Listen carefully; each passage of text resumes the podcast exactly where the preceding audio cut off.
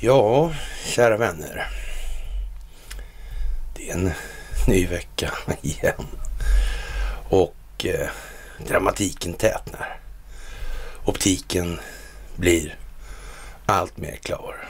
Det blir allt mer uppenbart hur eh, tingens ordning är beskaffad i verkligheten. Människor börjar verkligen förstå vad det är för någonting som sker och varför. Exponeringen av den djupa staten går med en hastighet som mänskligheten aldrig tidigare har upplevt. Vi eh, skriver den eh, fjärde i fjärde 2022. En ny vecka innebär måndag och då är det dags för ett måndagsmys. Ja, fantastiskt, fantastiskt. Först ett varmt tack till Fredrik för klippningen på den senaste föreläsningen på Cirkus på Djurgården. Väl fångat. Mycket väl fångat vill jag påstå. Och jag förstod, förstod tidigt att det måste vara någonting. Och eh, ja, det här med tanken bakom att följa storylinen. Fredrik ska ha en applåd. Bravo, det måste jag säga. Mycket, mycket, mycket bra gjort. Ja, vad händer i världen? Det händer en massa saker. Och eh, alltihop konvergerar. Och ni som följer det här ska naturligtvis också ha ett stort tack. Absolut. Det största av alla tack. Det är ni som utgör den förändring vi vill se i omvärlden. Och det är väldigt viktigt just nu. Tack för gåvor på Swish och Patreon. Tack för att ni fördjupar er på karlnorberg.se och tack för att ni hänger på Telegramtjänsten. Det är otroliga tider vi får uppleva. Och det är ju väldigt, väldigt speciellt allt det här. Vi kan se hur saker och ting liksom händer på ett sätt som ja, man skulle kunna misstänka att det har varit lite i säcken innan det kommit på sig faktiskt. lite mer än så till och med. Det är otroligt att beskåda. Nu har Teslas VD Elon Musk då blivit storägare i Twitter hastigt och lustigt då enligt Blomberg. Han köpt då drygt 37 miljoner aktier i Twitter motsvarande 9,2 procent av aktiekapitalet. Posten är värd drygt 2,8 miljarder dollar enligt CNBC. Efter beskedet steg Twitter-aktien med närmare 26 procent i den amerikanska förhandeln. Blomberg beskriver också att Elon Musk hintade om sina planer på att köpa in sig på Twitter ungefär för en vecka sedan. Då. Och eh, Blomberg skriver att om, eller skriver att Musk hintade om det här då. då. Och ja, redan där så såg man nästan... Eh, han har en mycket aktiv Twitter-användare den här alltså. Och han har en inställning till techjättarna som är lite speciell faktiskt. Man får nästan intrycket av att han är så att säga försåtligt placerad på plats, skulle man kunna säga. Mm. Märkligt det där. Det där varumärket han har. Det fanns ett sånt någonstans va? I Restjugoslavien någonstans. Med någon form av Nikolaj Tesla Ericsson-verksamhet. Och de brukar ju vara känsliga med de här immaterialrättsliga frågorna. 97 procent av den svenska exporten har ju någon form av immaterialrättslig koppling. Kanske man ska tänka på här nu faktiskt. Ja, för en månad sedan frågade han sina omkring 80 miljoner följare om de ansåg att företaget följde principerna för yttrandefrihet. Yttrandefrihet är avgörande för en fungerande demokrati. Tycker ni att Twitter följer denna princip? Skrev Musk då. Och denna undersökning kommer få viktiga konsekvenser. Rösta noggrant, skrev han också. Efter att mer än 70 procent svarat nej så skrev han också att han hade seriösa funderingar på att starta en egen plattform. Ja, nu köpte han ju in sig på den här då och, och förmodligen har han någon form av mandat i kraft av det här inköpet. Hur han nu väljer att hantera det lär vi bli varse, men som sagt, de här techjättarna är väldigt stora och det är en stor process att hantera de användare som redan finns befintliga. Så ja, som sagt, Twitter kanske går till Elon Musk helt och hållet, vem vet? Men han får säkert stöd någonstans ifrån tror jag. Skulle inte förvåna mig. Han verkar ju vara lite kopplad åt det hållet när det gäller Starlink till exempel. Det skulle kunna vara en fingervisning om vad det här rullar åt för håll. Faktiskt. Ja, sådär. Lite trevligt måste jag säga på hela taget. Och det här med immaterialrätten, det är ju väldigt, väldigt, väldigt speciellt alltså. Ja, och köpte miljonidén för 30 000 spänn, skriver man i Aftonbladet. Och, och, det är alltså en tanke då som man har köpt och det visar sig att det var hans egen tanke det handlar om. Ingenjören Ian Kinley vaknar mitt i natten med en miljonidé. Jaha, ja, så kan man uttrycka det. När han berättade om det här för sina arbetsgivare fick han ett nytt uppvaknande. Idén tillhörde företaget. Jaha. Du, du, du verkar inte vara så där liksom riktigt på det viset ändå som man tänker sig vid materialrätten. Ja, om det hade varit musikkomposition då? Och den här liraren jobbade på ett musikförlag eller sådär. Vad hade hänt då? Mm. Det är lite eh, tveksamt det här. Har det här, den här immaterialrätten har ni egentligen gynnat mänsklighetens utveckling? Ja, själva gör de ju gällande då naturligtvis de här immaterialrättsförespråkarna då att ingen utveckling alls hade någonsin kommit till stånd. Vi hade fortfarande suttit kvar i grottorna och knappt haft eld heller. Om det inte vore för så att säga, den drivkraft som immaterialrätten utövar på mänskligheten. Jag vet inte om det där exakt stämmer, gör det? Det är tveksamt. Konstigt i alla fall. Mm. Svårbegripligt. Eller inte så kanske egentligen om man bara anstränger sig det allra minsta. Det är viktigt att göra det nu helt enkelt. Det är viktigt att bidra till att göra optiken tydlig för de som fortfarande har svårigheter att förstå vad det är som sker i omvärlden och varför utvecklingen ser ut som den gör. Och naturligtvis, när det gäller den svenska befolkningen, ja, man säger så här att det har ju hållit på i något tusental år det här och vi är ju numera ja, i allmänhet i så att säga, den här kategorin som följer det här myset och som ja, vi börjar ju förstå att vi får nog ta tag i det där med vikingarna också så att säga. Och det räcker liksom inte med bottniska handelsfånget där och påföljande lagstiftning om Axel Oxenstierna ett par hundra år senare där. Nej, det är värre än så alltså det här. Och att man hela tiden håller på och tjatar nu om det här med ja, Doggerland och till och med Boris Johnson. Det är konstigt det där. Konstigt. Historien verkar på något vis ha förnekats oss med ett syfte att gynna enskilda intressen på den breda massans bekostnad. Det är speciellt och kanske inte särskilt unikt heller, utan det är nog eh, ja, ett standard modus operandi helt enkelt. Jaha, den här Ian Kinley då, han är FMVs tekniska expert på specialammunition. I arbetsuppgifterna ingår att hjälpa andra myndigheter som Försvarsmakten, FOI och polisen med expertis inom området. Mitt jobb går ut på att tillfredsställa militära behov på ett så smart sätt som möjligt och billigt också ska det gärna vara.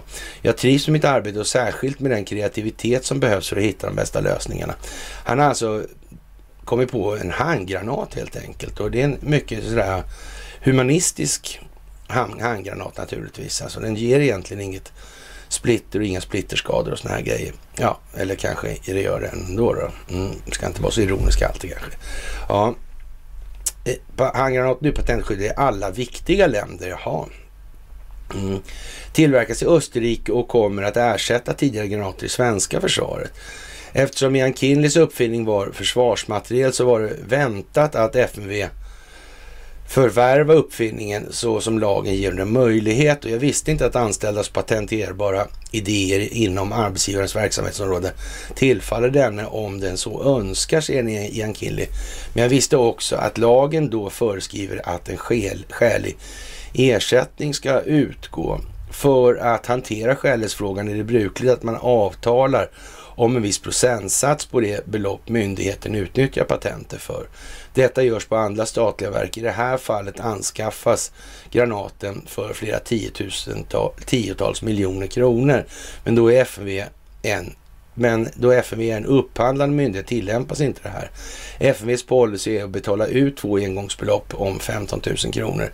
En gång när FMV förvärvar uppfinningen och en gång när patentet godkänns. Reglerna kring anställdas idéer är tydliga och kärnan i de båda i både, i både kollektivavtal och lag är att arbetsgivaren kan få rätt till uppfinningen mot att uppfinnaren ersätts. Och rätten ökar ju närmare kopplingen mellan uppfinningen och uppfinnarens arbetsuppgifter är. Ersättningen ska betalas ut, men hur stor den ska vara är en förhandlingsfråga minsann. Ja. Eh, privata arbetsgivare kan vara generösa, eller mer generösa heter det faktiskt på svenska. Men om inte annat så för att försäkra sig om att anställda inte säger upp sig och startar konkurrerande verksamheter med idéer de fått i sin anställning. Så det här med att tillverka handgranater, är det någonting som folk i gemen ska hålla på med överhuvudtaget kanske? Är det okej? Okay? Jag vet inte. Mm. Ja, ja, det var, ett, det var aldrig ett alternativ för Ian Kinley i alla fall. Jag gillar mitt jobb och vi är alla väldigt lojala mot Sveriges försvar här. Och ja, vad ska vi säga? Det är ju patetiskt egentligen. Det är viktigt att kunna bidra till att ge våra grabbar och tjejer bästa verktyg när vi skickar ut dem att genomföra riksdagens beslut. Och då kan man inte ge dem avbrutna hockeyklubbor. Nej, nej, men så är det ju. Det är alldeles säkert. Och jag vet inte eh, om alla riktigt förstår det här med immaterialrätten i den meningen. Är det, är det sådana grejer vi ska köra på export? Är det någonting bra för oss? Ja, säljer inte vi vapen så gör ju någon annan det, säger man då. Ja. Men om resten av världen på något vis uppfattar att vi har satt det här i system och har en lagstiftning som gör det möjligt att muta andra länders regeringar och högre statstjänstemän utan att någon som helst möjlig påföljd förs på här då. Det, det vet inte, är det bra det där? Det handlar om svenska rättssystemet tror jag någon sa i något sammanhang. Vad kan man mena med det? Ja, det är lite udda det där faktiskt, får man nog säga. Ja, det är mycket som är udda nu, verkligen alltså. Och när den libanesiska regeringen annonserar att staten går i konkurs och att centralbanken är under revision av KPMG. Jag vet inte, är det inte det lite konstigt det här? Vi har snackat om det här tidigare. Jag menar Hariri till exempel. Inte hans familj någon form av vapenhandlare? Har inte han varit någon form av minister i det där landet? Det var någon som fick någon idé någon gång där och small det så in i helvete. Ja, men det hjälpte inte. Och nu är vi vid fait accompli i det här. Det går inte att göra någonting åt längre. Och nu är det ju så att om det var då konkurs, så libanesiska statsobligationer är alltså just nu värda vad då? För någonting. Mm. Det blir väl speciellt, kanske. Mm. Var ska smällen hamna då? Är det Libanons skattebetalare som ska ta den eller det går inte? Det är inte möjligt. Vad är det de har finansierat för någonting egentligen? Vet man det? Den här revisionen har ju hållit på i evigheter. Den är helt säkert klar i de avgörande delarna redan nu. Det var den redan när man gick ut med att den här revisionen höll på. Och det gjorde man ju i samband med den här smällen. Mm. Vad kan det här handla om? Var inte kronprinsessan där nere och träffade Hariri också? Efter han hade kommit ut, han hade suttit inlåst hos Mohammed bin Salman, Saudiarabien. Kronprinsen där. Mm. På Ritzgalton i Riyadh. har han också vistats en period. Mm. Så klädde MBS av familjen alla pengar också. Det var ju undligt. Vad gjorde han det tro? Kan han ha menat? Han har ett bolag i Saudiarabien som heter Saudi Ericsson. Det har funnits länge. Så länge det har funnits telefoner i det här landet. Mm, kan det ha med saken att göra? Jag vet inte, kanske. Det ser ut att kunna ligga i farans riktning i alla fall. Mm, djupa staten. Den City of London från början skapade den här historien med sunnisekteristisk extremism. Familjen Saud, eller huset Saud, fick bli kungar då. Ta hand om Mecka Medin eller ansvara för dem. Och familjen Wahab fick bli de religiösa uttolkarna av skrifterna. Mm. Och sen följde det ju på med det här skapandet av shia-sekteristisk extremism också i, med, i och med det här lilla tilltaget när shahen av Iran fick, shahen av Iran fick avsked på grått papper. Alltså den här London ayatollan kom in i bilden som såg Made in London under skägget på då. Mm. Ja, det var ju det där lite udda prylar helt enkelt. Det är svårt att säga vad det blir av det där. Men eh, ingen ska tro att det inte är planerat, för det är planerat. Absolut. och det här kommer att bli väldigt speciellt det här i och med att det är möjligt för länder att gå i konkurs nu. Det krävs ju bara att ett land gör det så är det uppenbart att det går att göra för alla andra länder också. Och på så vis ta på sig en skuldavskrivning helt enkelt, den meningen. Och det är i sin tur med avseende på att pengarna faktiskt i till utslutande delar skapas av de privata bankerna när de skapar lån. Det kommer ju förr eller senare väcka frågan hos allmänheten och hur, ja men vad då skriva av? Varför fan ska inte skriva av på oss för då? Hur kommer det där sig egentligen? Mm. Då skulle inte vi behöva lån på någonting egentligen. Om det bara var att skriva av på staten, då kunde du ta alla pengar på staten på en gång. Mm. Eller hur? Ja, och som sagt, det här är ju mycket speciellt. Det här är tiderna då det här centralbanksystemet i sin nuvarande form och tappning försvinner. Det kommer att bli något annat.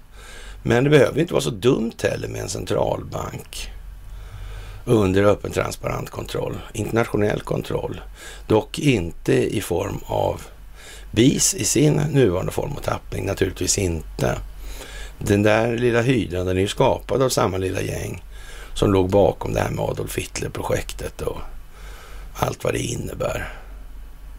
Det är ju inte liksom riktigt bra det här. Och, och den historien är ju någonting som ligger och smyger där bakom hela tiden och vi håller på att dra i den hela tiden för att det är så att det måste komma fram. Ryssarna har ju på något vis inte gjort något riktigt bokslut på Stalin där. Det var ju konstigt med Stalins inställning till kalla kriget i det här. Det var det ju faktiskt. Mm. Det är svårt att säga vad det här kan handla om. Eller inte så kanske. Ja, ja. Vi får väl se. Det kommer att visa sig helt säkert. Jaha, vi eh, har ju naturligtvis Lilljycken då i, i faggorna hela tiden i de här sammanhangen och han är ju lite originell kanske. Ja, det är ju lite sådär som han håller på nu ändå. Jag vet inte riktigt vad man ska säga. Det är, det är yvigt alltså, det är det inget snack om. Och det, det är säkert då att, eh, säger Carl Bildt i alla fall, att det är eh, verkligen nödvändigt att öka då sanktionerna mot Ryssland och precis som att så att säga tajta åt implementeringen av det där då. Men eh, sanktioner kommer ju inte att vinna det här kriget då som han påstår försiggår nu. Och det kan bara bli eh, löst genom då, eh, ja, slagfältets mätningar då helt enkelt. Och eh, en eh, evig då pipeline med vapen och försvarsutrustning är vad så att säga väst måste fokusera på. Jag vet inte om man ska... Är det, är det verkligen för svenska befolkningens bästa det här? Jag vet inte, jag är inte säker. Vi kanske ska ge dem lite fler handgranater. Så vi skattebetalarna betalar. Mm. Eller? Hur har han egentligen tänkt där? Mm. Det verkar som att det är så på något vis, så att det är är riggat, det är stacklat, det är kontrollerat hela tiden där. Och sen lång, lång, lång, lång tid tillbaka också. Och Carl Bildt, han kanske har gått under radarn om man inte upptäckt honom. Eller så har de upptäckt honom och då är det inte något alls vad det ser ut som. Då är det något helt annat. Mm, har han mycket att välja på? Organhandel tjatar man ju om nu. Har det inte varit någon organ, organhandel i gamla Restjugoslavien? Jo, det har det ju. Och Carl Bildt i, i gamla Restjugoslavien, det var han. Mm. Visste han om det här? Var han inblandad i det? Det lär visa sig om vi säger som så. Det är många som tycker mycket i den saken och ja, man, man ska väl eh, kanske tänka sig för lite grann innan man fattar beslut eller kanske slänger ur sig en kommentar om vad det här egentligen är för någonting. Det är ju inte det enkla raka. Det är ju inte så det ser ut alltså. Om, om någon part som har, har som affärsidé då verka utan att synas så här då kan det ju också ligga i farans riktning att man faktiskt har gjort det här lite mer intrikat alltså. Man har så att säga bulvaner framför sig hela tiden och mellanlägg och så vidare. Lite grann som Hillary Clinton kanske har med en skock advokater som hela tiden står i vägen för att hon ska bli tagen med byxorna runt anklarna. Mm. Men det är slut med det också just nu, så det är bra med den saken. Därför kommer inte amerikanska justitiedepartementet att svartlista Ericsson, påstår realtid.se. Och vad skulle hända om Department of Justice, alltså justitiedepartementet, svartlista Ericsson? Det skulle vara katastrof då. Bolaget skulle inte få order från, från operatörer eller företag som kan tänkas att sälja till det amerikanska försvaret, till, till amerikanska bolag. Jag har lite svårt att tro att justitiedepartementet skulle blockera Ericsson för att det finns inte många alternativ då. USA har, inte jag som säger det här, utan det är en Anders Elgemyr som säger det här. Eh, USA har ingen egen leverantör av basstationer. Det här handlar om transmissionen, växlarna alltså. Och eh, Ericsson har varit den amerikanska leverantören och behöver Ericsson, säger Anders Elgemyr, alltså analytiker på Carl Square. Och det var i december 2019, det var i november 2019 egentligen, men skitsamma då. Som Ericsson inför det amerikanska justitiedepartementet tvingades erkänna anklagelser om mut och eller bokföringsbrott mellan 2000 och 2016 i Vietnam, Kina, Djibouti, Indonesien, Kuwait och Saudiarabien. Straffet blev dels motsvarande 10 miljarder kronor i böter, dels att bolaget under tre års tid skulle stå under övervakning och sköta sig då. De skulle sluta vara enskilt vinstmaximerande då och, och sätta America first då, eller hur fan menar man? Ja, jag vet inte. Och eh, ja, Elgemyr syftar på att, ja, eller man kan säga så här att man, man, man kan se det som att eh, justitiedepartementet gav Ericsson en villkorlig dom. Då bolaget skulle visa uppförande i tre år och eh, det har Ericsson misslyckats med, säger Anders Elgemyr, analytiker på Karlskoga. Då. Elgemyr syftar på uppgiften att bolaget över två års tid har hemlighållit en intern rapport som bland annat visar att anställda kan ha mutat IS för att kunna transportera utrustning genom områden i Irak som kontrollerades av terrororganisationen. Det är en sak att muta terrorister, men hade man varit svart om att tala om om det här för ja, justitiedepartementet. Mm, det är där skon klämmer, säger han. Varför gjorde de inte det tror du? Mm. Tänk om de spelar dubbelt. Kan de ha gjort det tidigare? Det verkar så. Man skulle kunna säga helt jävla säkert så är det så. Så har de alltid gjort. Och aldrig gjort på något annat vis. Jag tror att Donald Trump nämnde det här någonting om det här bolaget. Det var väl inte några smickrande ordalag, men problemet är alltså med telekominfrastruktur, telekominfrastrukturen och kraftförsörjningen. Det är livsavgörande delar för ett land. Och som sagt, inte en enda diktator på hela förra århundradet kom på idén att man borde kontrollera det själv. Det var konstigt. Mm. Och byta ut diktatorer har man gjort förr. Ericsson, ABB, Atlas Copco och så vidare. Alltid alltid, alltid. Över hela planeten, 184 länder. Ja, Många bedömare, däribland Anders Elgemyr, menar att hemlighållandet är ett brott mot överenskommelsen mellan Ericsson och det amerikanska justitiedepartementet. Daniel Statin, professor i civilrätt vid Uppsala universitet, är inne på samma linje. Från amerikanskt håll kommer man med största sannolikhet att öppna nya utredningar och det kan man säga så här, det var väl veckans understatement och det har man garanterat gjort sedan mycket, mycket läng lång tid tillbaka. Alltså. Det är inte bara justitiedepartementet som tittar på sånt här, det gör även FBI och amerikanska finansinspektionen, SCC säger han. Det är ju åtminstone rätt i alla fall. Och om amerikanska justitiedepartementet finner att Ericsson undanhöll väsentlig information i strid med överenskommelsen väntar med största sannolikhet nya tuffa sanktioner, spår Statin. Då.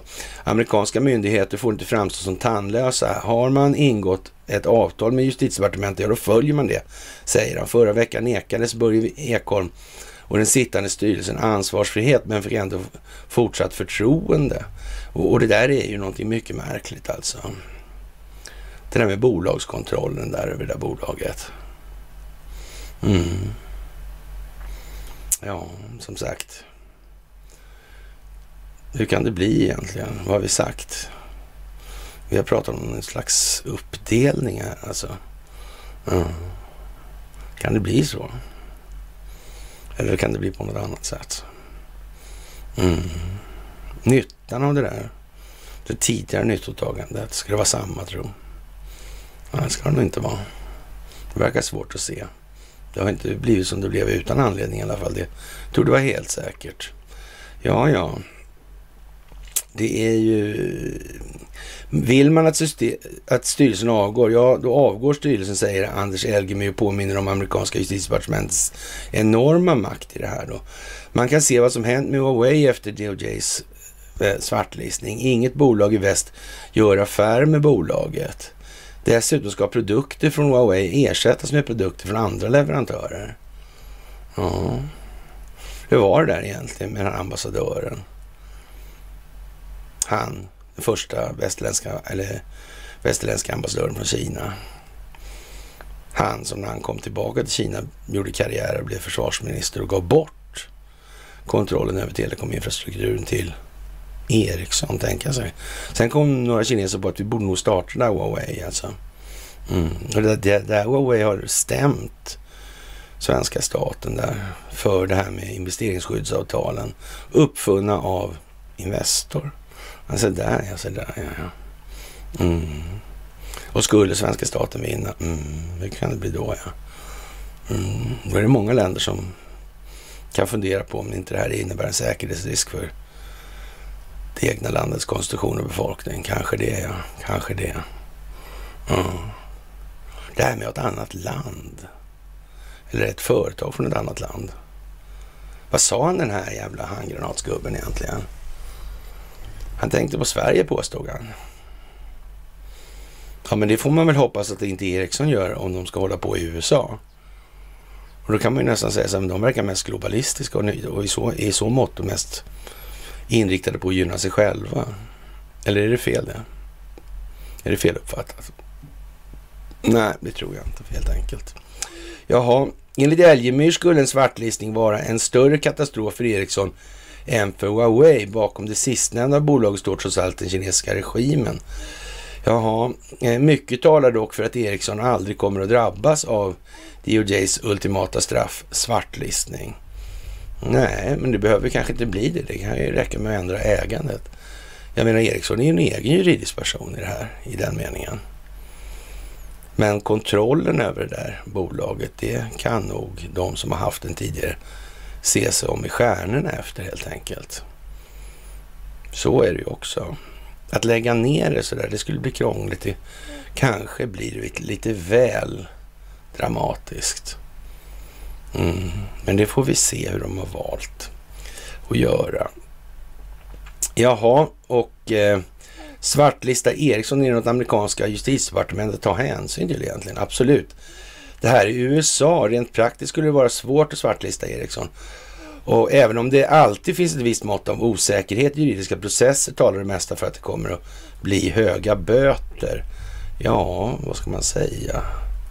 Och ja, vem vet, man kan ju säga så här att då får man då helt enkelt från ägarhåll då tillskjuta medel för det här. Och det kan ju bli i form av aktier i andra bolag då i så fall. Mm. Och sen blir det någon form av villkorade aktieägartillskott på det där. Men det å andra sidan kan man ju kanske kallt konstatera att det här skulle kunna vara en metod, en framkomlig väg att klä av dem allting i princip. Och ändå hålla bolagen intakta fast under kontroll från till exempel ett internationellt samfund bestående av eh, parter som motverkar djupa staten kanske, eller? Det skulle kunna vara så. Det skulle man nog inte utesluta riktigt än alltså. Nej, nej. Jaha, det har ju hållits på en stund alltså. Och eh, ja, ryssarna har, eller Ryssland har nu så att säga, den här historien med gasen igång alltså och växlar till eh, ja, växlar till sig rubel och genom spärrbank då. Och ja, det är ju som det är helt enkelt nu. Det kommer att bita, men inte för Ryssland, utanför omvärlden. Och det är också så att människor här i väst måste förstå vad det är som har skett tidigare och varför. Det här går inte. Och se våra svenska kalanka typer alltså. Ja, vi kommer tillbaka till dem alldeles strax. Jag såg ett klipp i morse med då Kasselstrand och de här i eh, Jakobsberg eller vad det var. Och Kasselstrand han är ju en mycket framstående kritiker av globalisterna. han tycker att Investor är bra till och med, har han skrivit till mig. Ja, ja. Det är konstigt det där alltså. Det är märkligt. Det här med att kritisera Investor, det är liksom inte grejen i Sverige. Då, då, det verkar på något vis som att man upplever att då försvinner chansen att bli ja, riktigt lycklig. Ensam kvar med alla jordens tillgångar. Mm. Så man kan ju säga att den själsliga nivån, det, ja, det själsliga armodet i alla fall, det är i alla fall eh, lätt att underskatta, så kan vi säga, på hela taget. Jaha, och tingsrätt går emot Högsta domstolens praxis om obör och obörhetsförklarar Neo Barstedt och den här, just den här Barstedt, alltså Bar, Bar Association, alltså. Det är jättemärkligt det här alltså. Mm. Det är som det är gjort alltså. Tänk om den här har ett riktigt jävla S i bakfickan alltså.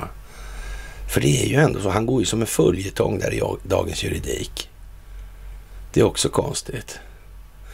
Och, och, skulle det på något vis göra då att man får ett ökat förtroende från de övriga advokatyrutövarna? Nej, inte säkert på det alltså. Nej. Alltså själva opinionsbildningssyftet bakom det här signalvärdet, vad kan det vara egentligen? Jag är helt säker i alla fall att Robert O'Brien sa att det här handlar om det svenska rättssystemet och i, i, i den schatteringen får vi nästan räkna att advokater ingår då i en eller annan form. Fast det som Donald Trump säger då att det finns inga advokater som kan motstå berömmelse och rikedom.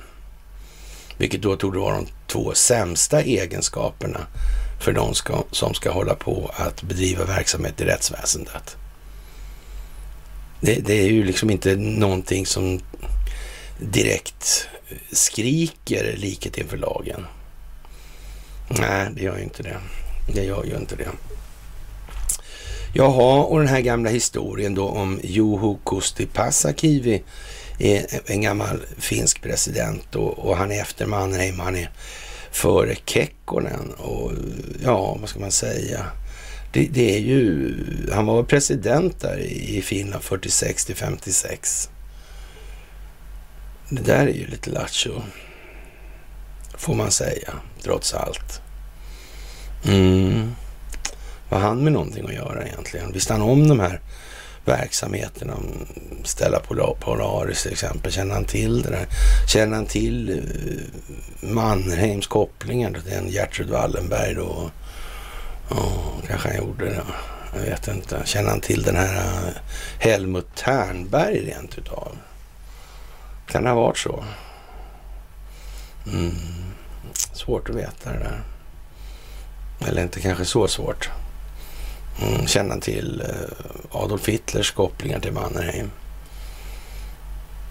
Gjorde han kanske. Mm. Ja, det gick lite konstigt det där. Alltså det, det, den eh, offentliga historien haltar ju lite grann det där med Mannerheims födelsedag och Hitler åkte till Finland och sådär. Det där är mycket märkligt alltså. Det där måste man tänka lite på.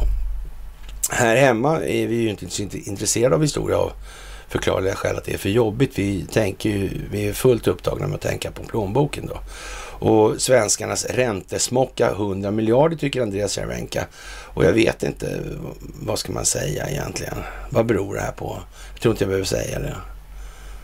Det handlar om betalningsmedels intrinsiska värde, alltså vad är den inneboende, vad är pengar för någonting? Vad är det inneboende värdet i de här egentligen? Ja, det är enskilt kontrollerad räntebelastad skuld, men det tror jag jag har sagt redan vid något tillfälle. Mm. Svensken reagerar naturligtvis på ett sätt så här, de vill få oss på knä så vi får gå ifrån våra hus och du ska inte äga något och du ska vara lycklig, the great reset.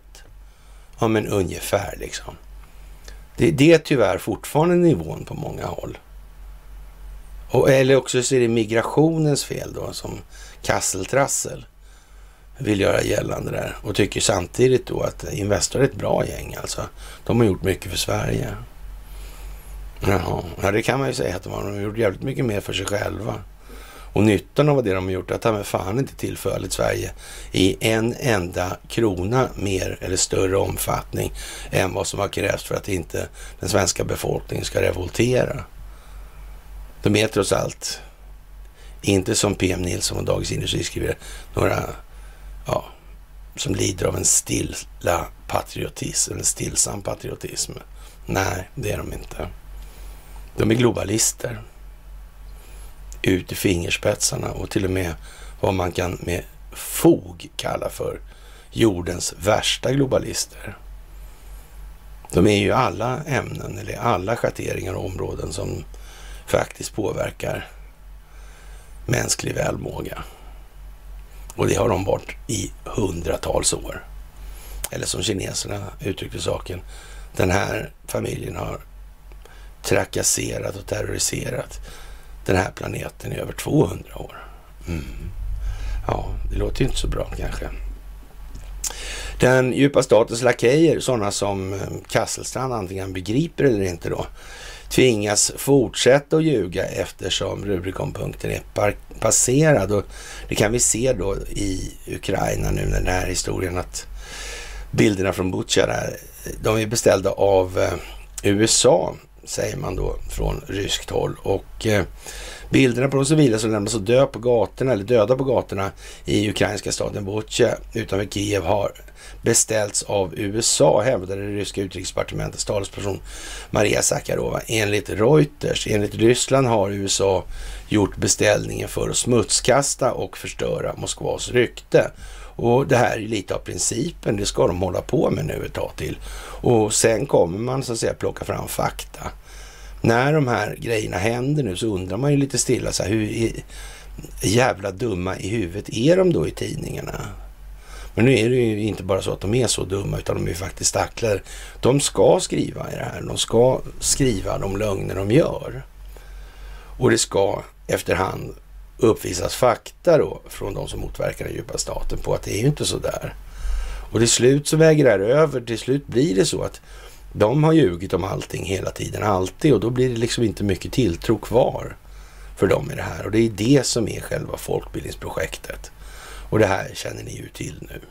Det handlar om att skapa en optik som gör bilden självklart så att människor kan sätta ord på bilden själva och förstå vad det är för någonting som händer och sker. Ja, Maria Sakarova har inte lämnat några bevis för det hon säger stämmer. Däremot är experter över hela världen överens om att bilderna bevisar att eh, Ryssland begått krigsbrott i det här. Flera världsledare chockades av bilderna på de dödade civila som ligger utspridda längs gatorna efter den ryska styrkornas reträtt och anklagade Ryska, Ryssland för krigsbrott. Alltså de drar på så mycket de kan. Och anledningen till det, det är ju naturligtvis att de är snälla humanister de här. Människorna som säljer handgranater och så vidare och så vidare och så vidare. Mm. Och, och, och ryssar är per definition då blodtörstiga kommunister helt enkelt. Som lever i en stenhård diktatur. Precis som kineser och så vidare. Mm. Men det börjar ju bli lite halvlarvigt det här måste man säga. Det måste jag tillstå i alla fall. Men som sagt, det är inte i mål än på länge, även om det bara kan gå på ett sätt. Och eh, ja, de använder då internationella PR-firmor och sådana här grejer. Ja, det görs mer och mer uppenbart i det här.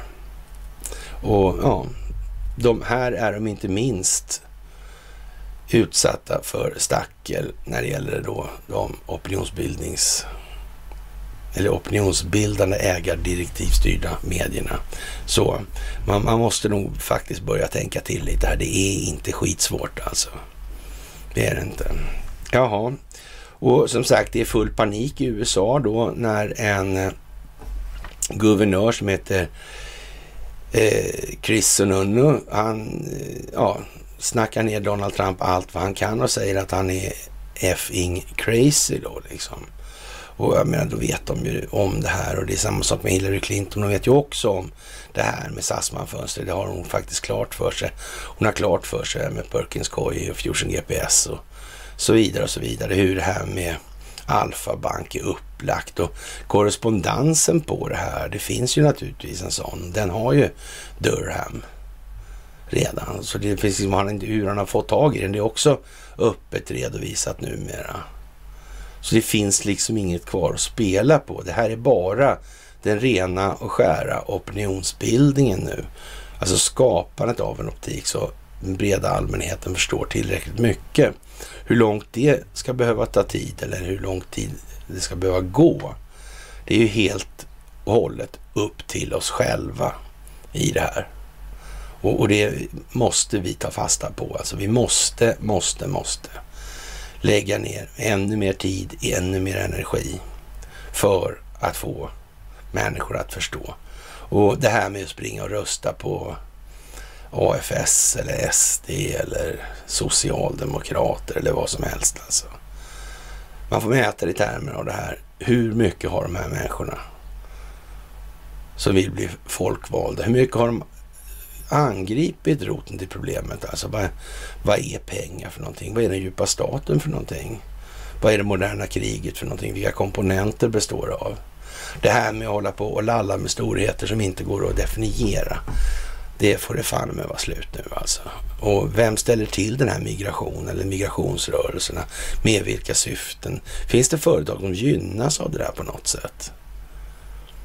Är det kanske ett nödvändigt steg för att systemet är i det tillstånd det är valutafinansiellt? Kan det vara så att det är skuldmättat? Kan det vara det som är anledningen till att det ser ut som det gör just nu? Mm. Jag får fundera lite på det där helt enkelt. Och många har väldigt svårt för det. Det är så. De tar gärna en enkel lösning så här så. Men problemet är att om någon skapar komplexa problem så ja, det handlar om att bryta ner det här i så stora delar som går att smälta intellektuellt alltså. Elefanttugga, visst. Jag vet vi brukar säga det alltså. Ja. Och eh, en Lattjo-lirare, den här Bill Maher, och vi sa det för eh, många år sedan alltså. Ja, sju år sedan kanske. Sex, sju år sedan i alla fall. Att det där är fan märkligt alltså. Han är inte dum i huvudet så. Det är han inte. Nej. Men nu har han kommit fram till det här att eh, vänster, vänstermedia då ja, gömde den här storyn med, med Hunter Bidens dator. Bara för att nu är de tvungna att kravla fram här och därför är det ingen som lyssnar på dem heller längre. Vilket är då ganska precis exakt det jag beskrev här för en stund sedan alltså. De ska fortsätta att ljuga helt enkelt. De ska tvingas fortsätta att ljuga.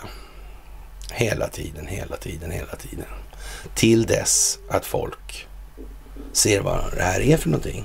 Eller ser det för vad det är för någonting. Och den här Bill Mayer, han säger det rakt ut nu alltså. Öppet alltså. De gömde den här storyn bara och, och, det var inte deras narrativ. Det passade inte in liksom. Och nu är de tvungna att, att gå ut och säga tvärtom. Och det kommer folk ihåg. Alla vet att de har sagt att det här det är en jävla rysk konspirationsteori det här med Hunter Bidens dator. Ja, det visar sig att det var ju inte det. Och det är de tvungna att erkänna själva. Och det kommer mer och mer och mer och mer. Och nu kommer det på bred front också. Det blir liksom inte bara en smal våg som slår in här, utan det kommer bli en jättelång våg alltså. Ett vitt perspektiv. Många olika saker helt enkelt. Jaha, och eh, Sarah Palin då fick faktiskt då Donald Trumps förtroende här igår kväll för att ställa upp till eh, valet i kongressen alltså. Och som jag sagt tidigare, hon, hon gjorde ju en bra grej där. Så att säga, ja, 15, 16 eller lite tidigare då kanske till och med. Hon öppnade på något vis för det här med Tea Party-rörelsen, att de blev utsatt då, amerikanska skattemyndigheten då, och som användes då som ett politiskt bollträ. Och det här ledde fram till den här skandalen med Louis Lerner och så vidare. Och då lyckas man vända tillbaka den amerikanska skattemyndigheten, ungefär som vi berättade om det på föreläsningarna. Den som ni kan se på Youtube nu och se gärna på den där. Och, ja, ni kan nog se den flera gånger utan att ha lyckas snappa upp allt skulle jag vilja påstå. Det är mycket sensmoraler och eh, kontextuella betydelser i det där samtalet. Det får man tänka på som jag och Conny för. Ja, det här var ju någonting som hände då med den här fine Truman då naturligtvis som ja, helt enkelt reformerade skattemyndigheten då 1952 och gjorde den till djupa statens verktyg då. Det här lyckades man då bryta där 15-16 med den här affären med Tea Party-rörelsen och Louis Lerner. Det, det, var ju liksom Sarah Palins arbete där och nu Sarah Palin meddelade i veckan att hon kandiderar till kongressen i Alaska Ikväll gav president Trump henne sitt fulla stöd. I fredags rapporterade vi att Sarah Palin kandiderar för att öppna amerikanska huset i Alaska. Det var stora nyheter för den tidigare guvernören i delstaten och den tidigare vicepresidentkandidaten i valet 2008. Och eh, ja, det där var väl rätt så givet att det skulle komma. Och det kommer att bli väldigt, väldigt bra det här. Det är helt jävla säkert. Ja, eh, Säpo, ryskt spionage mot Sverige väntas öka ytterligare och eh, enligt herr Stenlind då bedrivs det ryska spionaget på, av tre olika myndigheter. Den militära underrättelsetjänsten GRU, den civila underrättelsetjänsten SVR och säkerhetstjänsten FSB. Den här eh, ja, Stenling då, han är då chef för kontraspionaget då på Säkerhetspolisen. Då, och jag vet inte exakt, är, är det kutym då att man ägnar sig åt, att stå i tv-rutor och eh, håller på med opinionsbildning? är det liksom, är det det han har betalt för? Det verkar konstigt. Man kan ju säga så här, om det visar sig att han ljuger nu då? Om det skulle visa sig. Om det skulle visa sig att Sverige har gjort massa saker som befolkningen inte har en susning om som är riktigt förklenande. Alltså bra mycket värre än att sälja handgranater till Ukraina eller sälja och sälja. Men ändå förse Ukraina med handgranater. Ja. Fredsälskande handgranater dessutom. Hur går det med förtroendet för Säkerhetspolisen då? Om det är långt mycket värre saker än sånt. Mm. Det sägs som att man har vetat om en massa saker i evigheter. Sådana saker som under det kalla kriget ställde till med massa lidande, massa kostnader och så vidare. Så här, för att det militärindustriella komplexet skulle tjäna pengar. Underrättelsetjänstkollektivet skulle strama åt greppet runt världen. Mm. För det har inte Säkerhetspolisen sagt så mycket om, vill jag minnas. De har glömt det också. Och vi har tagit upp det vid något tillfälle, det minns jag speciellt alltså. Vad ska vi med det där till? Det verkar som att amerikanerna tycker att det, de behöver inte sina så där riktigt mycket heller. Hur fan kom det sig att de blev så stora då egentligen om ingen ville ha dem? Ja, någon ville ha dem i alla fall. Ja. Och det var ju någon som målade upp de här hoten då. Kommunisthotet från ena sidan. Ja, ja, ja, ja, ja. Terrorismhotet från andra sidan. De abstrakta substantiven hela tiden. Konstigt det där. Våra politiker adresserar de det problemet? Nej, det gör de inte. Nej. Undrar varför. Mm. De kanske har något att dölja. Kanske. Ja, ja, men det skulle inte, då skulle någon ha sagt något om det var så bara. Ja, Kina är ett helvete, får vi lära oss i våra medier. Utländskt kapital flödar ur Kina på grund av Rysslands invasion av Ukraina, rapporterade SVT igår, tror jag det var. ja. ja, och eh, Chen Shiwu, ekonomiprofessor vid Hongkong-universitetet, säger till tidningen att det definitivt är början på en trend det här alltså. Mm -hmm. SvD skriver att det rör sig om enorma summor. Bara nu tredje veckan i mars fördes 3 miljarder amerikanska dollar ut ur Kina. Och då måste man tänka så här lite grann, tror jag, att eh, 3 miljarder dollar på en vecka där alltså. Okej. Okay. Alltså, ja. Å andra sidan kan man ju säga att kostnaden för Kinas virushantering, den är inte liksom i, i ja, på den nivån, den är ju liksom inte obetydligt hög. Man undrar 3 miljarder på en vecka för Kina. Det är liksom, är inte det väldigt små pengar där? Det verkar konstigt. Mm.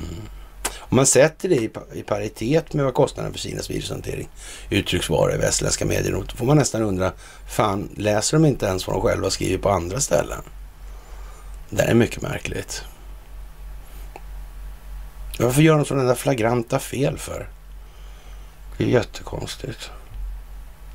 Ja, men jag skulle säga det också, det här med kasseltrassel och det här när de håller på i Jakobsberg där. Det där är ju faktiskt lite roligt. Du gör inte... Du gör inte Belgien. Du är vår bästa valarbetare. Min söta Belgien. Du är vår bästa Min söta Belgien. Min söta Belgien. Tyst Belgien. Vallon. Sam. Vad är det som är svenskt? Språket kommer från utlandet, tradition från utlandet, religion från utlandet, maten från utlandet. Allt kommer från greker och perser. Snälla, min söta, min söta tyst. Vad har du med saken nu? Vad har du med? Det är för att väst säljer vapen till länder som vi bor i och där krigar de. För ni, ni säljer vapen till Hitler, ni säljer vapen till Mellanöstern. Ni gillar att tjäna pengar. Ni tjänar pengar på... Det är för att ni skapar krig i våra länder. Är det bidragen Ni säljer vapen. Är det våra bidrag du Men era bidrag kommer från vapen. Ni säljer vapen. Ni säljer vapen. Ni säljer, ni säljer vapen. Ni säljer vapen. Okay? Ni säljer vapen till länder som krigar och inte krigar. Okej? Okay? På så vis. Det där är ju liksom, man säger så här. Ja, de kan tänka sig att Wallenberg kort sagt och bedriva verksamhet på det sättet. Det är vad det är för någonting i grund och botten. Och jag är inte sådär helt säker på att det är jävligt lyckat. Det är jag inte. För landet alltså, det är befolkningen som sådant. Så. Och lite lustigt det här med, med Investorkritiken där. Det kan man ju säga då att uh, någonstans så verkar det vara liksom en primär grej för Ryssland med avseende på vad man håller på med i Ukraina. Man är medveten om det här med, med biokemlabben och de här ska ju tas hem till Sverige då. Det ska vara en extra exponering här. Att det här med gensaxen och så att säga gain of functions eh, utvecklingen då på, på de dödliga patogener då, såna här grejer. Och, och, men, men det säger man inte så mycket om då ifrån det här gänget då som ska vara då stå för den nationella rollen i de här sammanhangen. Det finns ju en hel skock med sådana här då. Dagens Nyheter har då eh, en artikel idag när man, man eh, så att säga ett antal svenskar då som har, har rest till Ryssland för att observera landets ofria val skriver då naturligtvis. Alltså, man får ju formulera sig på ett sätt som gör att det åtminstone inte ser helt konstigt ut och det gör det ändå naturligtvis. Där har vi ett, en skock lirare här och, och jag vet inte. Eh, man kan ju säga vad man vill och då må jag tycka att Sverige är bra och såna här grejer. Men fortfarande är det väl så att eh, om resten av jorden har problem med den djupa staten, vilket de tycks vara ganska eniga om att de faktiskt har. Och, och kärnan på den djupa staten finns här. Precis som man till och med i då den här eh, realtid nu angående Ericsson, vad som kan hända där. Mm. Det är ju liksom, det är inte så långt emellan nu alltså. Det är, det är ju inte ens vattentäta skott alltså. Det är ju knappt ens att det är sådana här tunna gardiner ens. Ja, det är bara som det är och där har vi då nio stycken figurer då som inte läser upp namnen på. Det kanske är taskigt då, men man, man, får väl nästan tänka sig så här om man vill vara lite Eh, krass nu här. De som inte adresserar det här problemet, alltså det finns ju en rad olika problem man måste ta hand om i det här för att komma fram till en rimlig problemformulering. Vi kan inte ha ett system som rent monetärmekaniskt fungerar som det här systemet fungerar. Det ser vi uppenbarligen och det har man ju vetat hela tiden att det här och systemet bakom då det här med, med bankerna och centralbankerna eh, som utgör en kuliss då i det här för att ge någon form av legitimitet. För hade vi det här läget och inte hade någon centralbank och bara privata banker, ja, då skulle det ta hus i helvete. Alltså, det måste ges någon form av officiell prägel eller officiell polityr. Va? Annars skulle folk bli galna i det här. Men som sagt, det är ju bara en kuliss. Det är en schaman, en estradör, en förtroendeskapare som sitter där. Och dessutom har vederbörande Åsa-Nisse typ då varit då chef för Baselreglerna och det som inom regleringsbanken, alltså de som styr bankregleringen över planeten. Mm. Adresserar politiska partier och de här, vad ska vi säga, mer framträdande figurerna. Säger de mycket om det här? Säger de det ofta? Varför gör de inte det för? Är det för att det inte finns överhuvudtaget? Det är bara större delen av jordens befolkning som börjar, i alla fall deras statsledningar upplever att det absolut finns. Till och med Benjamin Netanyahu säger ju att Israel är fan ingen demokrati alltså. Har aldrig varit. Det är djupa staten har alltid bestämt. Det är ju lite märkligt, får man säga. Och sen finns det ju då liksom ett antal knäckpunkter i det här. Och eh, ja, som sagt, vi, Vladimir Putin känner nog till det här egentligen. Den där Börling egentligen. Vad fan gjorde han? Men vi har sagt det tusen gånger i och för sig. Ja, det var ju han med blyertspennan där och papperslappen.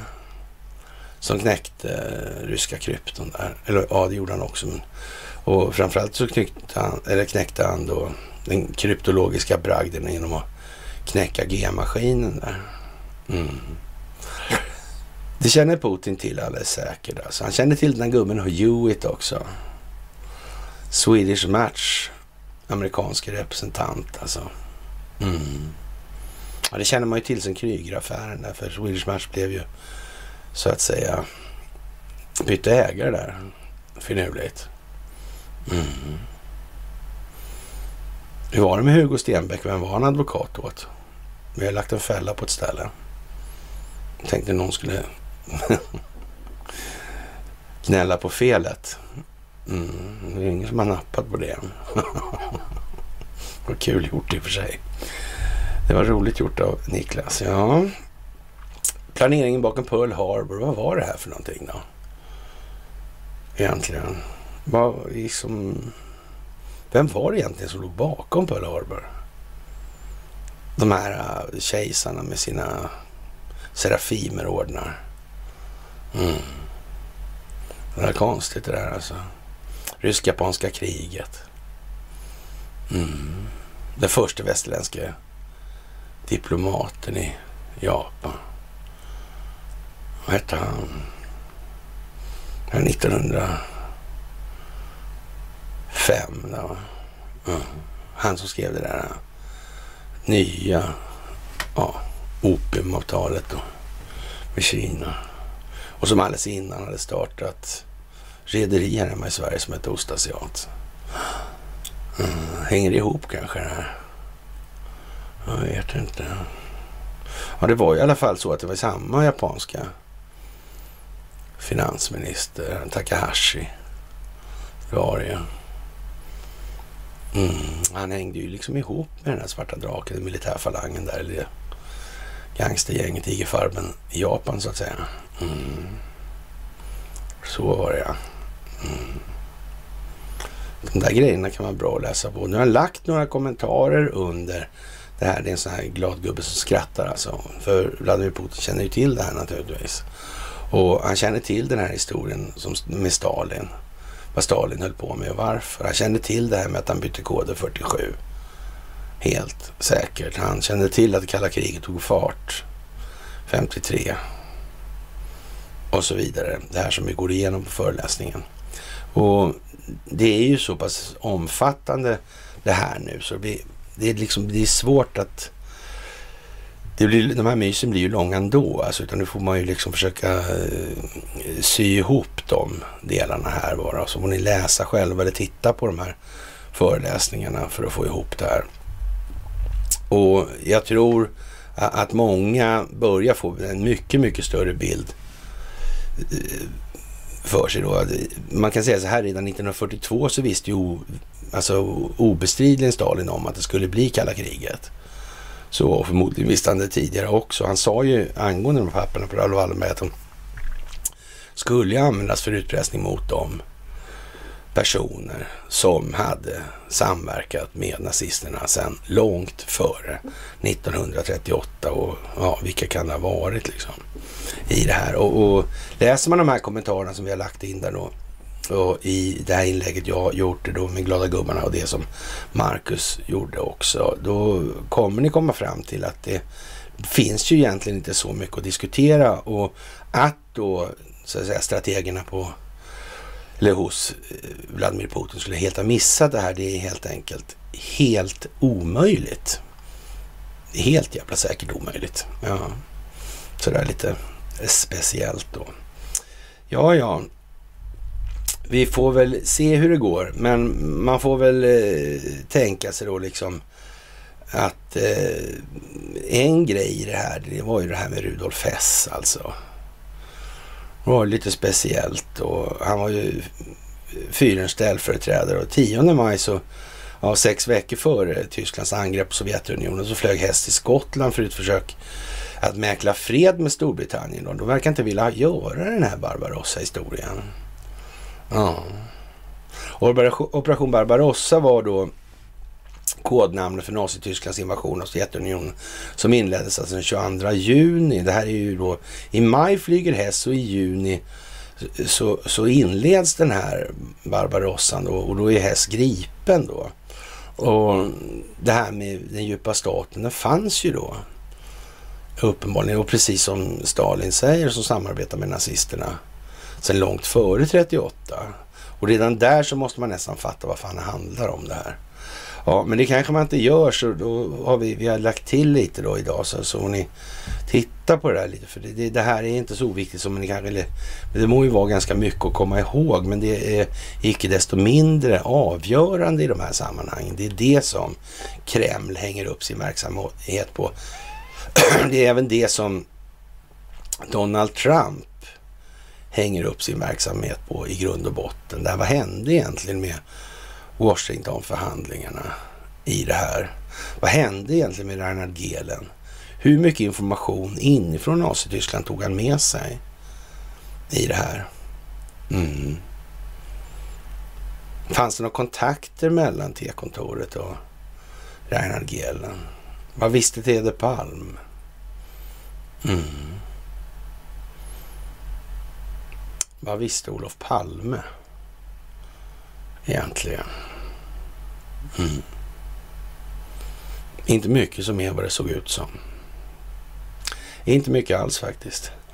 Och eh, under andra världskriget ockuperades både Danmark och Norge av Tyskland 9 april 40 För att Tyskland skulle kunna kommunicera med sina ockupationstrupper i Norge var det nödvändigt att hyra svenska telefonlinjer. Alltså så beskrivs historien. Vad fint. Man lovar heligt och dyrt att de inte avlyssnar dem. Nej, man kan nog säga att många tyskar var mycket medvetna om olika saker i det här. Det måste sett ut som satan själv på insidan i de tyska leden alltså. Jävla röra vill jag nog påstå att det var.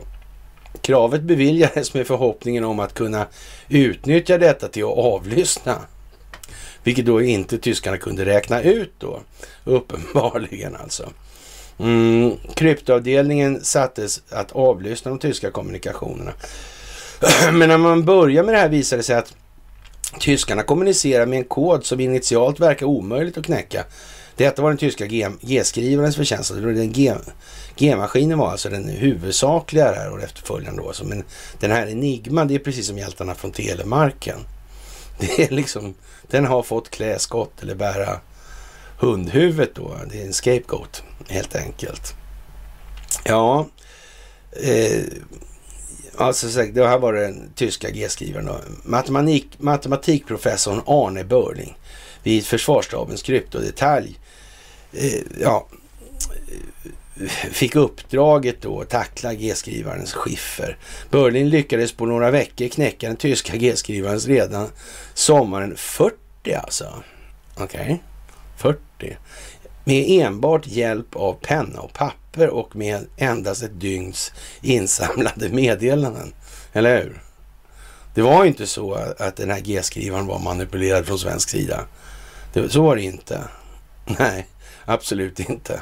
Och tyskarna gick bara helt enkelt med på att de var helt säkra på allting sådär. Så att de körde på svenska linjer. Mm.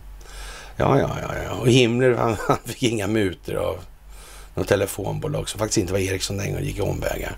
Ja, inte alls alltså. Där kommer den där Hewitt in, alltså han från Swedish Match alltså. Mm. Och han förhandlade alltså om att ersätta Hitler med Himmler. Mm. Vad Himmler, tog han vägen någonstans? På slutet. Han, åkte inte han buss han eller? Kan det vara så ändå? Kan det vara så ändå? Ja, man vet ju aldrig vad dagens markradar kan lokalisera för någonting.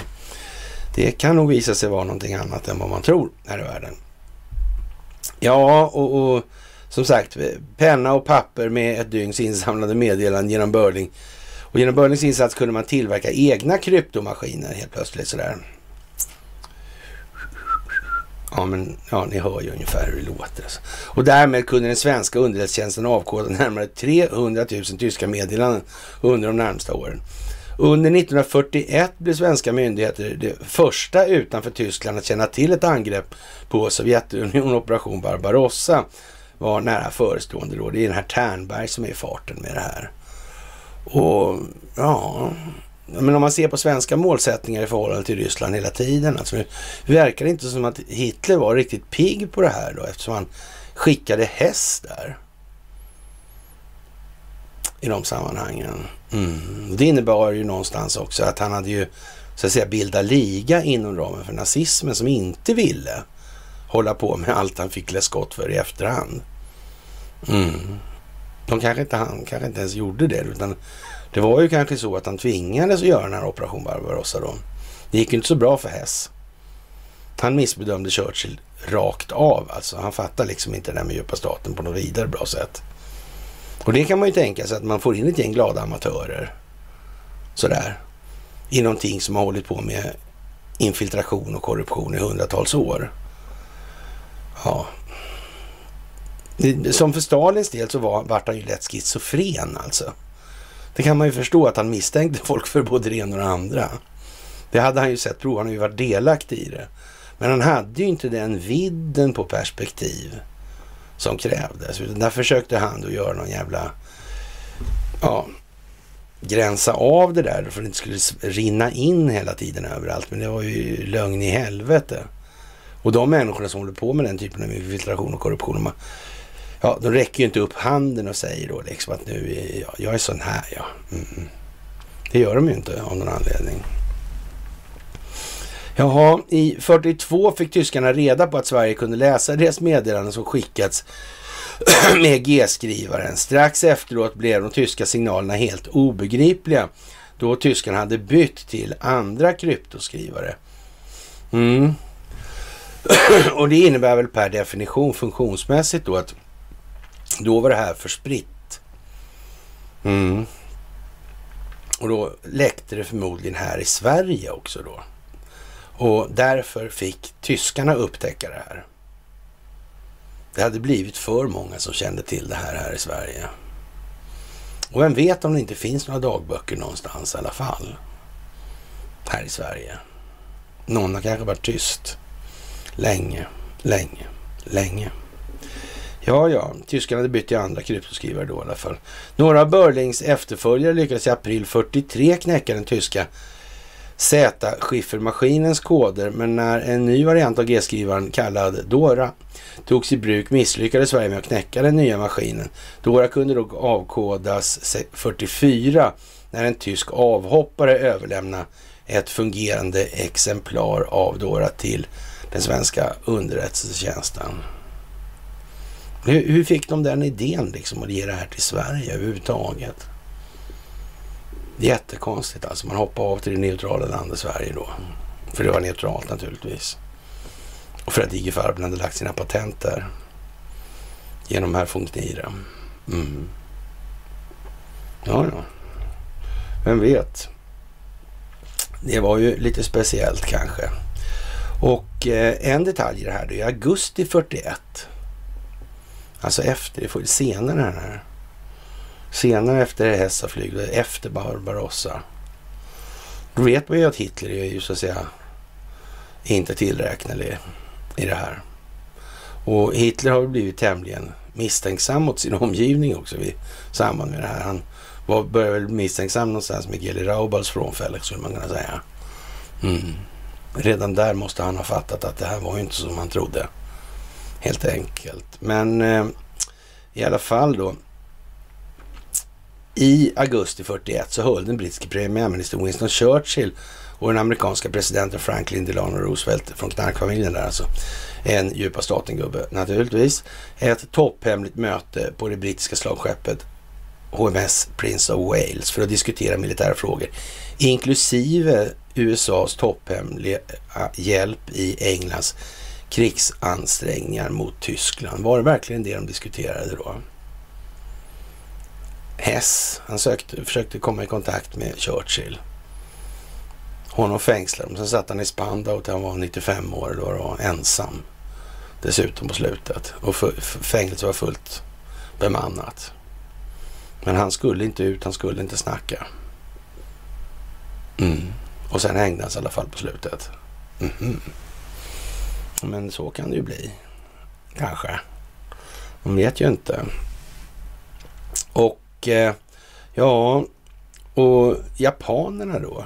Senare samma månad fångade brittiska kodbrytare upp ett meddelande från japanerna med en exakt och detaljerad redogörelse för detta möte. Och det skulle sedermera visa sig att den som skickade informationen inte bara så länge var associerad med Churchill utan var en högt ansedd medlem av House of Lords alltså. Och eh, idag med facit i hand kommer det visa sig att det var brittiska tjänstemän som försåg japanerna med all den teknik och kunskap som möjliggjorde attacken på Pearl Harbor. Det var väl inte så att de hade möte om det liksom? Iscensättningen av det här. Det skulle ju få lite konstiga eftermälen tror jag. Men tänk om det finns dokumentation på det här. Tänk om det finns och det har varit välbevarade hemligheter som har varit tvungna att ha kvar också för att inte det ska bli massa yvigheter där folk ska lära sig att hålla sig på mattan helt enkelt. Mm. Konstigt det där. FRA och Ericsson och sådär. Ja, oj, oj, oj, oj. Det är mycket va, kan man tycka. Men eh, det är viktigt att hålla lite koll på det här och därför försöker jag dra ihop det här då lite grann så ni vet ungefär vilken riktning ni ska hålla er i alla fall när ni tänker i det här. Men det är inte så jävla svårt ändå. Läs några gånger så lättare liksom. Mm, även om det verkar väldigt dramatiskt sådär. Och, ja, en attack blev det alltså då. Och eh, man kan väl säga så här att det hela handlar om att skapa förutsättningar för att USA skulle kunna komma med i kriget rent opinionsbildningsmässigt, det, det, kan man inte missa. Men inte minst genom den brittiska spionen William Stevenson som var skickad till USA för att få amerikanerna mer välvilligt inställda till att gå i krig på de allierade sida. Det är han James Bond-liraren alltså. Redan 1940 och det var ju trots allt det ekonomiska handelsembargot man från Roosevelts administration satte på Japan som sedermera eh, uts, eller sägs då ha lett fram till den här attacken, vilket naturligtvis är rena skitsnacket. Det är ungefär som att det här handelsembargot som Ryssland är, eh, ja det ska ju vara då anfall om Ukraina för den sakens skull då alltså. I linje med, med, med Pearl Harbor då. Det, det, är ju en analogi i så fall, men jag vet inte om någon ens skulle få för sig att tro på något så dumt liksom. Ja. Och Dean Acheson som författade handelsembargot blev belönad med Nobels fredspris passande nog 1945 i sina insatser för att skapa Förenta Nationerna. Jaha, en attack som enligt flera källor menar att Roosevelts administration var väl medvetna om det här alltså. Men ingenting gjorde man. Ja, vad konstigt. Det är liksom inte så mycket som pekar på vad det här kan vara för någonting annat än, ja, så att säga, någonting som har varit i säck innan det kom i påse. Och eh, vi kan väl lägga till lite här då att eh, den 4 januari 33 träffades Hitler med bröderna Dall då hemma hos baron Kurt von, Kurt von Schröder och eh, i Köln då för att garantera Hitler de medel som behövdes för att installera honom som Tysklands kansler. Dallbröderna var där som juridiska representanter för den starka, starkt Warburg-anknutna banken Kühne som hade utökat stora kortfristiga krediter till Tyskland och därför behövde garantier för återbetalningen i det här då. Och eh, den 11 juni 34 träffades Bank of Englands ordförande Montague Norman, han med tillnamnet Ring då, och den tyska riksbankschefen Hjalmar Schacht i ett, han som var beroende av den här som ledde reformationen av det tyska bankväsendet som hette Wallenberg efternamn. Eh, ja, eh, hemligt i Badenweiler i Schwarzwald och eh, igen i oktober 34 för att garantera lån till det nationalsocialistiska Tyskland. De måste ju hållas i skuld naturligtvis. Så, och dessutom var det ju inget läge för Hitler att mopsa mot det här. Alltså för IG Farben var ju hela underhållstjänsten för Abwehr, då den ja, tyska krigsmakten. Ja, det är ju lite sådär kan man ju tycka att det har fått gå så här långt. Men ja, som sagt, det är vad det är. Det här är, sitter ju ihop då naturligtvis med Hambrobanken och så vidare. Och, och ja, vad ska vi säga? Det är ju som det är helt enkelt. Och det här måste ju upp i ljuset och det är vad man håller på med från både rysk, amerikansk och kinesisk sida i det här. Och det här finns det då i, eller ur det japanska perspektivet, en hel del grejer som hänger ihop med Shinzo Abe och den förra premiärministern där. Mm, och hans morfar. Och han skulle nog inte ha kommit undan Nürnberg egentligen, men det var bra många japaner som gick loss där av någon anledning. De här Serafimer-prydda historierna och så vidare. Ja, ja. Jaha, och eh, 1985 utgav försvarsdepartementet en bok om svensk underrättelsetjänst och eh, 1939 till 45 av Wilhelm Karlgren, historiker och chef för UDs arkiv som tar upp en händelse 1942 där tyskarna via finnarna ska ha fått information om att svenskarna kunde knäcka G-skrivarens krypto. 1990 firade FRA 50-årsminnet av Börlings kryptobedrift sommaren 40 med en serie interna föredrag som hölls på KTH. Och eh, ja, det är ju som det är bara det här. Och hur kan det möjligen ha varit egentligen då? Det är klart att Adolf Hitler fick klä skott för det ena och det andra och jag tror att många kommer att bli rätt förvånade och upprörda vad det lider. Och som sagt, det här med Hitlerromantik, det ger vi ju inte så mycket för. Av förklarliga skäl. Det är ju bara en part som tjänar på det här. Alltså det är den som vill upprätthålla den här polariseringskulissen. Ingen annan. Ja, två sossar som representerar samma, två olika sossepartier kan man väl kalla dem för. Det. Social, social då, va? Eller sådär. Och eh, åker på gemensam Sverigeturné. Sverigedemokraternas partiledare Jimmy Åkesson och eh, välfärdsentreprenören Jan Emanuel Johansson. Jan Emanuel har en bakgrund som riksdagsledamot Socialdemokraterna. Jimmy Åkesson bedriver, ja, beskriver turnékamraten som en unik sosse eftersom han också är kapitalist och har det perspektivet. Ja, som sagt, någon, någon Investorkritik av mera framträdande form, det lär vi inte få se om vi säger som så. Och om resten av planeten har problem med det där, ja då är det ju som det är kort sagt. Mm. Och ingenting annat. Ja, ja, det är ju lite, ja, lite halvkomiskt nästan skulle jag säga. Eller tragiskt, kanske tragikomiskt att det ska behöva gå så här långt. Men för all del alltså. Jaha, och eh, räntan ett undernaturligt fenomen i dagens PS alltså. Det här med att inte ta hänsyn till att systemet är tillväxtberoende på grund av att betalningsmedlet är enskilt kontrollerad räntebelastad skuld. Det är ju liksom inte... Ja, eh, det är höjden av intellektuell ohedlighet numera, skulle jag vilja påstå faktiskt. Jaha, och eh, det här med Hunter Bidens roll i de här biolabben och de här datorerna, alltså det där är konstigt. Alltså det är som det vore taget ur en handbok hur det egentligen man ska få någon fast och så vidare. Mm. Man ville liksom inte ja, lämna in en dator med den typen av information hos det var inte det konstigt gjort? Det måste man nästan säga. Ja. Men eh, ja, det är ju som det är nu här. Experten svårt att ställa Putin inför rätta, men inte omöjligt alltså. Jaha, kan Putin ställas till svars för krigsbrott i Ukraina? Den brittiska advokaten Philip Sands menar att det är svårt att ställa Putin inför rätta, men möjligt.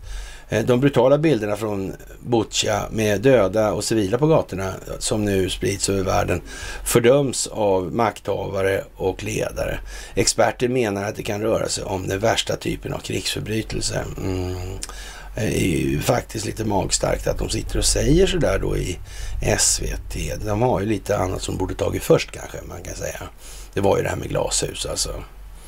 Det här med att, köra hjullastare in i glashuset. Det, det, det, kan sluta illa faktiskt det där. Ja, det kan göra det. Och eh, jag är som alla andra helt chockad, säger Philip Sands, brittisk advokat och expert på internationell rätt till SVTs Agenda.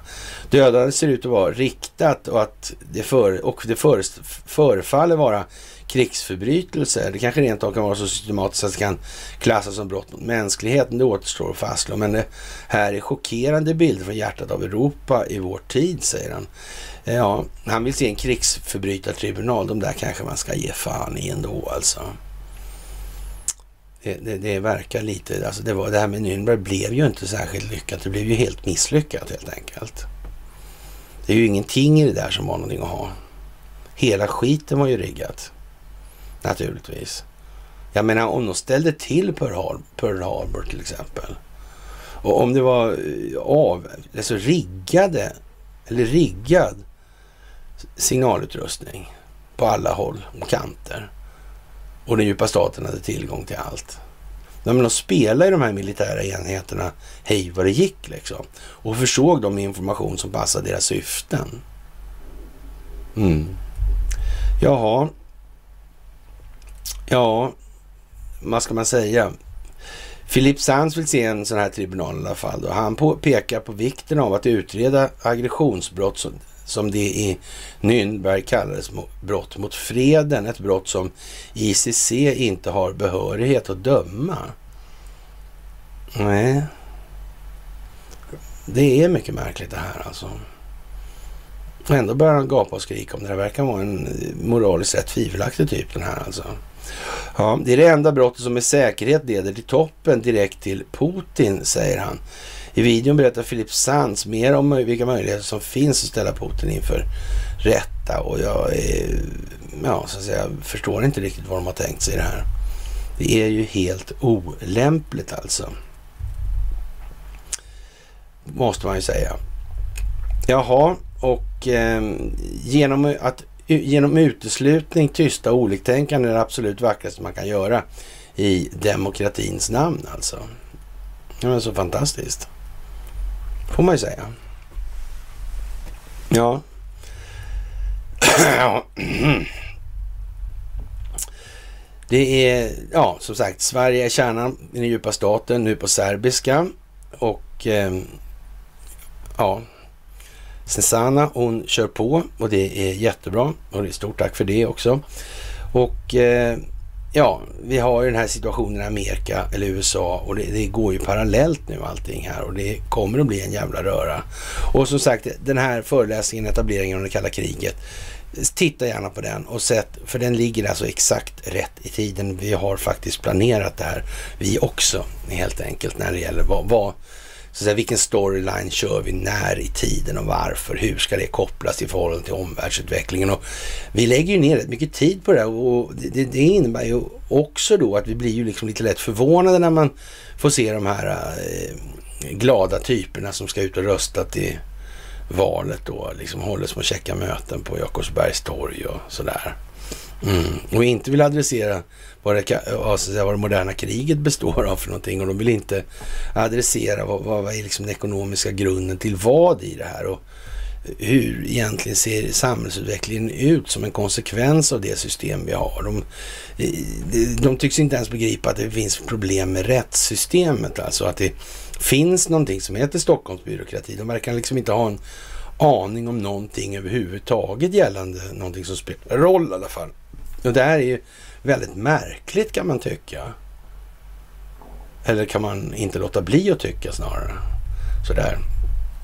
Och sen har vi då den här nya eh, poddtjänsten då på engelska. Men det är ju som sagt det är på anglosaxiska. Så det, det är ju, men det är ju nerklippt ordentligt alltså. Så det, det, det är hårda 7-8 minuter hela tiden alltså. Så ja, man kan nästan lära sig rabbla dem så kommer man i alla fall ihåg dem. Så, så kan man ju titta på dem mellan varven då själv i huvudet. Ja, ja.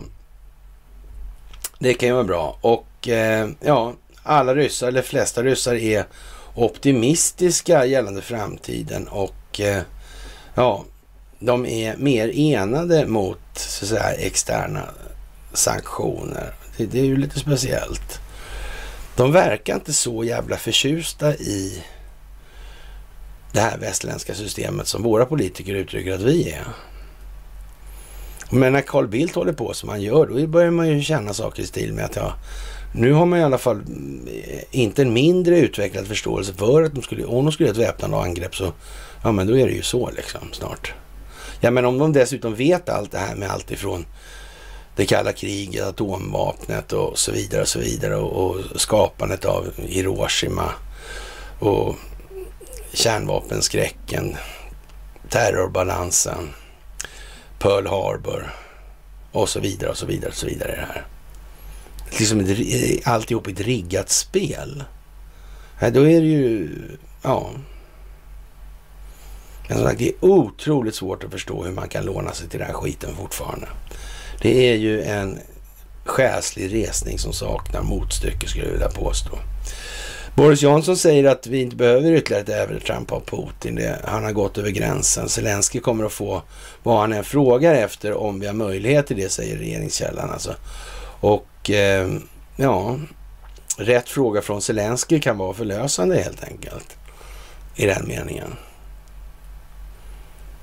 Det är väl så man får tolka det, kort sagt.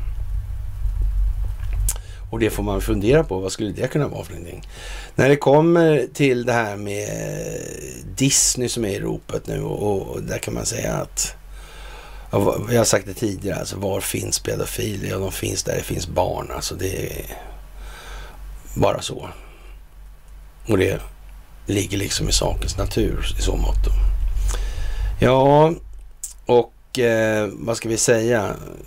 De här Disney-anställda då som har blivit arresterade då, eller frihetsberövade 108 stycken då i en sån här sex trafficking härva. Mm. Men hur kommer det sig att man inte har kommit på det här? Men de här som jagar pedofiler, vad fan letar de någonstans då? Mm. Och var, var är det rimligt att finna pedofiler? Ja, det är ju som det är kort sagt. Konstigt. Det får man säga. Jaha, och eh, när det gäller då eh, 5G så Canada, Five Eyes och sådär kronkolonier och, och, ja. Man har lanserat 5G där och, och, nu är det vad det är helt enkelt. Mm. Vilka är inblandade i det här? Och samtidigt, vilka är det som är under kontroll av amerikanska justitiedepartementet? En sak fick de ju inskärpt i alla fall. Det var att amerikanska justitiedepartementet hade en enorm makt alltså. Mm. Det hade de ja. Kan det spela en roll i det här tro? Mm. Nu har de en enorm makt över Ericsson också. Kan det spela en roll i det här? Mm. Skulle kunna vara så. De kanske har glömt det, att det var viktigt med det där. det vet jag inte. Kanske. När det gäller Blackrock då och eh, Verizon till exempel och eh, ja, vad ska vi säga, Hans Westberg. Då är det ju som det är, såklart. Mm. Har det varit planerat? När hände det här med sparken från Ericsson och sådär och tillträdet till Verizon? Och... Sen var han lite IOK däremellan också. Ja. Mm. Jag vet ju inte. Ja, det är lite udda kanske. Som sagt, de här frågorna om covid och vaccin och sådär. Det, de är ju inte mindre intellektuellt döda i alla fall än den här frågan om, om det valutafinansiella systemets tillstånd. Det är ju liksom samma nivå. Och vi är ju med och vi har själen kvar att reda i och vi har fortfarande en del geopolitik att hantera. Men de här andra delarna, det får man nog faktiskt säga. Alltså det, skuldmättnaden, den är vad den är och den kommer av en anledning och det är inte covid-10 alltså, så är det. Nej. Bankerna gör historiskt höga vinster till historiskt låga räntenivåer. Det säger någonting om skuldmassan. Och skuldmassan är det som måste växa för att försörja eller likviditetsförsörja realekonomin. Mm. Så är det. Ja, ja. Och eh, ja, vad ska vi säga om det där då? Att, eh, ja, Pandora papperna då avslöjar då att eh, den ukrainske presidenten och hans inre cirklar i det här. Och, ja. Men så har han pengar på fler ställen då. Mm. Kanske det finns fler som har pengar där. Typ Clintons på det andra stället. Mm. Men det håller ju Durham på med. Utredningen mot Clinton Foundation. Det har vi tjatat om många gånger nu. Mm. Kanske värt att tänka på. Sådär. Jaha. Och eh, de här hemliga grejerna som Ericsson håller på med i Irak och, och vidare då. Finns det fler grejer kanske som de inte har talat om? Kan det vara så? Mm. Jag menar, de hade ju ägnat sig åt sånt i alla fall när det gällde vid Nürnberg där. Och med den här G, Reinhard Gehlen. Och med Stella Polaris dokumentationen. Den där som man handlade med med båda sidorna på. Eller inom världskriget. Japan, Tyskland. Frankrike. USA och England. Konstigt.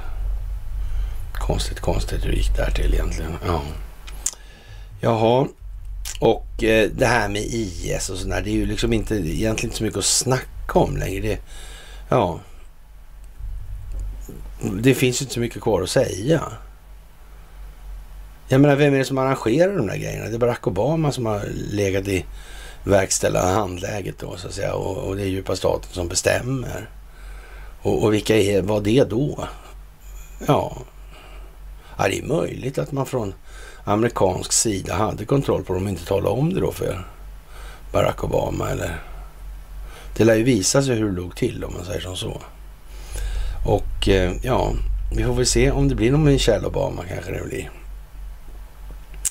Jaha, eh, ja, när Khan då i eh, Pakistan där, han har ju han spelade cricket en gång i tiden, det kan man ju säga är lite speciellt också. Och ja,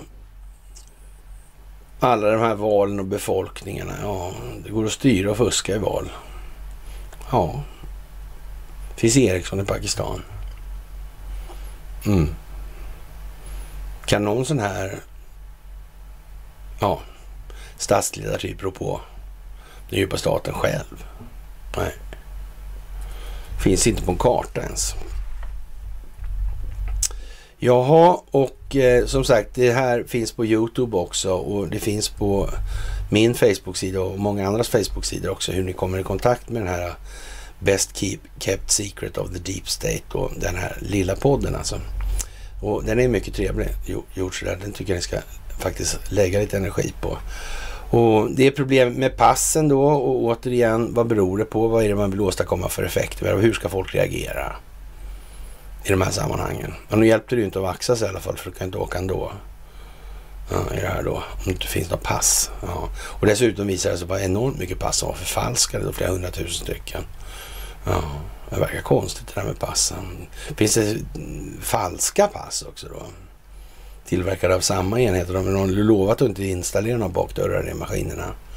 Ja, men förresten, på deras pass där finns ju Arsenalsgatan där. Av någon jävla anledning.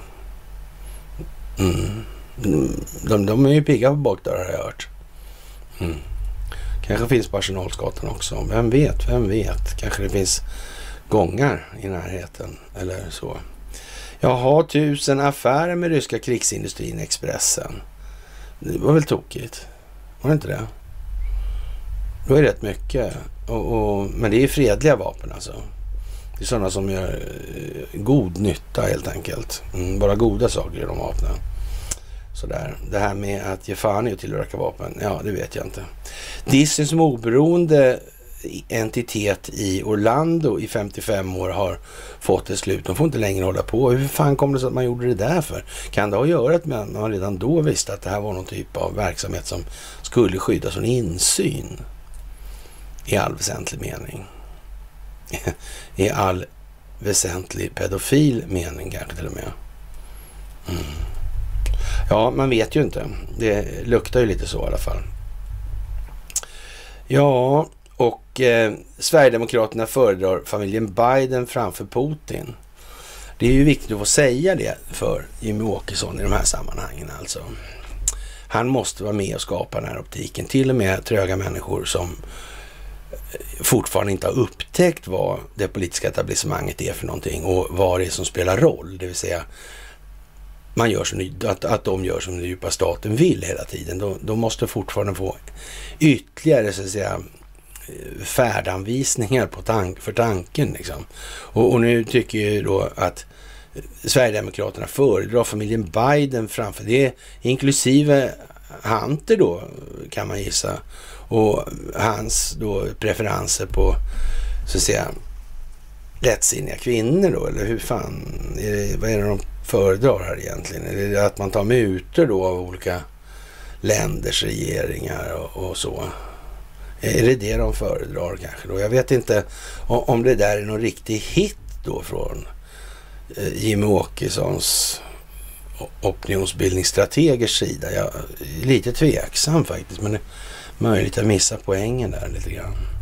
Eller inte alls kanske, jag vet inte. Jaha, vilket Sverige är du beredd att dö för? Jag vet inte eh, riktigt eh, det här med att man börjar dra det så långt. Alltså, eh, ja, det är ju klart att fick man bort allting så skulle... Det är ju den där offerviljan liksom. För vad? För att...